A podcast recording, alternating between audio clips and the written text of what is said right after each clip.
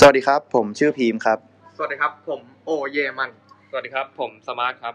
วันนี้นะครับพวกเราพอดแคสต์พอดแคสต์นะครับ จะมาพูดเกี่ยวกับเรื่องการบูลลี่นะครับ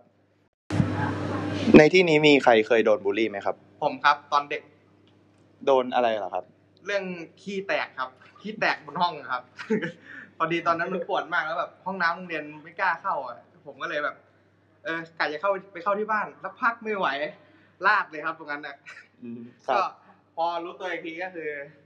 อาจารย์นี่พาไปเข้าห้องน้ำแล้วล้างตูดเรียบร้อย ผมนี่ไม่กล้าเดินเข้าห้องเลยวันนั้นน่ะ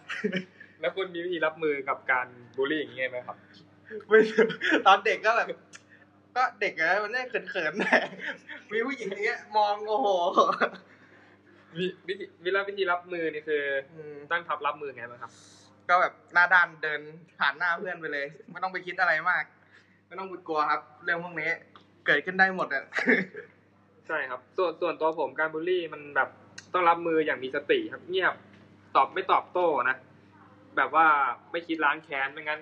มันจะไม่จบไม่สิ้นครับ เราก็จะแขวะกันแซะกันไปอย่างนี้เรื่อย ๆ มาครับ อืมครับ เรื่องคุณโอนี่คล้าย ๆ ของผมเลยนะครับ ส่วนตัวของผมนะครับ ผม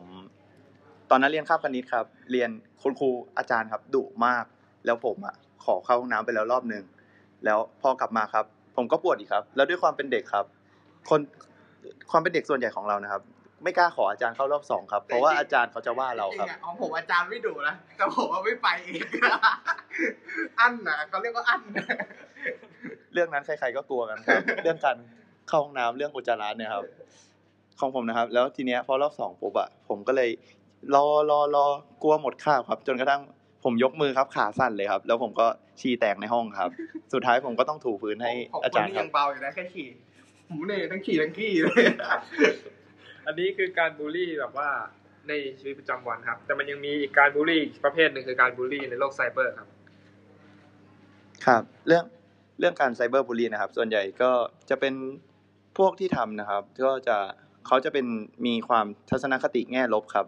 เขาไม่ค่อยพิมพ์ แง่บวกอะไรกับใครเท่าไหร่อย่างเช่นส่วนมากจะเป็นนักเล่นคีย์บอร์ดนะผมว่าใช่ครับไม่ค่อยเปิดตัวตนที่แท้จริงนะใช่ครับประมาณนั้นจะปาเป็กนแซบอะครับพวกปากแซบอะจะเป็นพวกแอคเคาท์หลุมผมว่า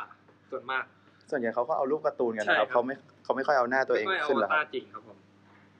วันนี้พวกเราพอดแคสต์พอดแคสต์ครับ ขอขอจบรายการเพียงเท่านี้ครับขอบคุณครับ